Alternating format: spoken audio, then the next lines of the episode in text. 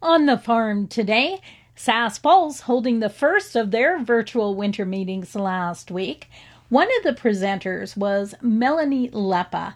Melanie gave an agronomist perspective on growing chickpeas. Her presentation was focused towards new growers. She said you really have to get an idea on chickpeas and determine if it's a crop for you.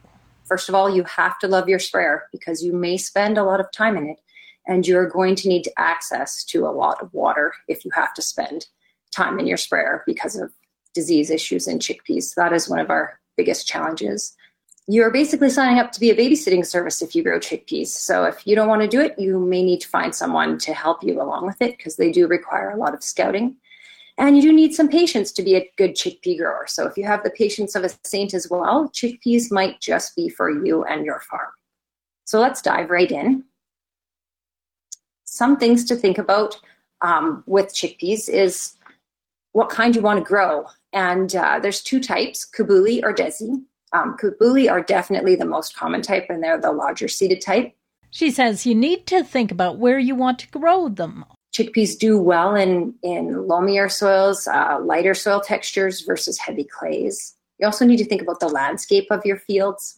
Um, you know, flatter land or slightly gently rolling land is maybe a better choice than something that's drastically hilly because they are long season crop and they like moisture. So in the low spots, they'll take forever to come in if it's um, a really swingy landscape. Um, if you have neighbors growing chickpeas, you need to think about what's going on around your fields. Um, you want to try to avoid bumping up against your neighbor's chickpea stubble. Um, or even if you have more than one chickpea field in, on your farm and you're you know, moving forward with your rotation, try to avoid bumping up against chickpea stubble from a disease management aspect. Um, chickpeas do not do well in, in saline soils or waterlogged soils. And uh, the one benefit of chickpeas in rotation is that they are an alternate crop choice for Aphanomyces infested fields. So it might be a pulse that more people are starting to, to think about again. Um, it's been a long time since a lot of growers have grown them, but uh, they're, they're coming back into the thought process. Another thing to be aware of with chickpeas is their days to maturity, and they are an indeterminate crop, so they will grow forever until they receive some form of stress to kind of turn the tides and ripen. So um, some years they will um, ripen in 110 days, but I've seen them take a lot longer than 130 days before too. For years, they were touted as a super drought tolerant crop, and, and they are, just maybe not quite as drought tolerant as we initially thought. They are tap rooted, so they can root down into moisture, but we have to have moisture there for them to root down into. So um, we learned this past season that there was no no moisture down there, so um, chickpeas kind of took it on the chin as well. They are susceptible to heat stress as well.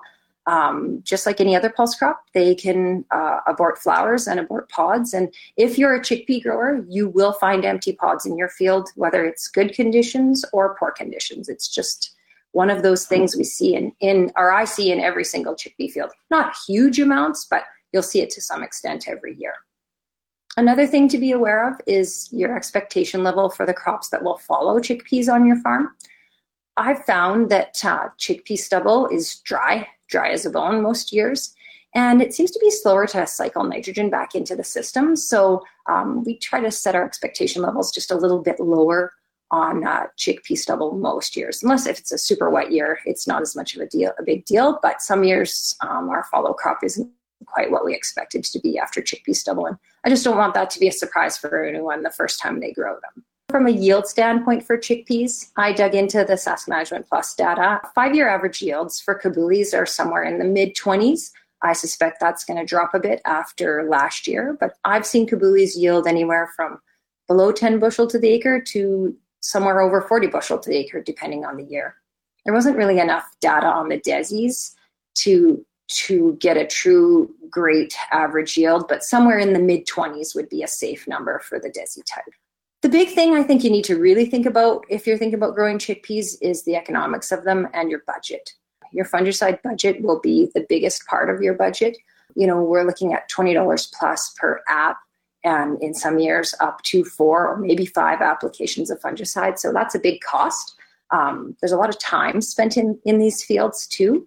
And uh, know your cost of production. Seed treatment is not cheap on them either because we seed them at fairly high rates as well. So just really do a, a pencil sharpening session with the economics and, and your budget if you're getting into that. You can find Melanie's full presentation on the Sask Pulse website. For Golden West, I'm Glendalee Allen Vossler.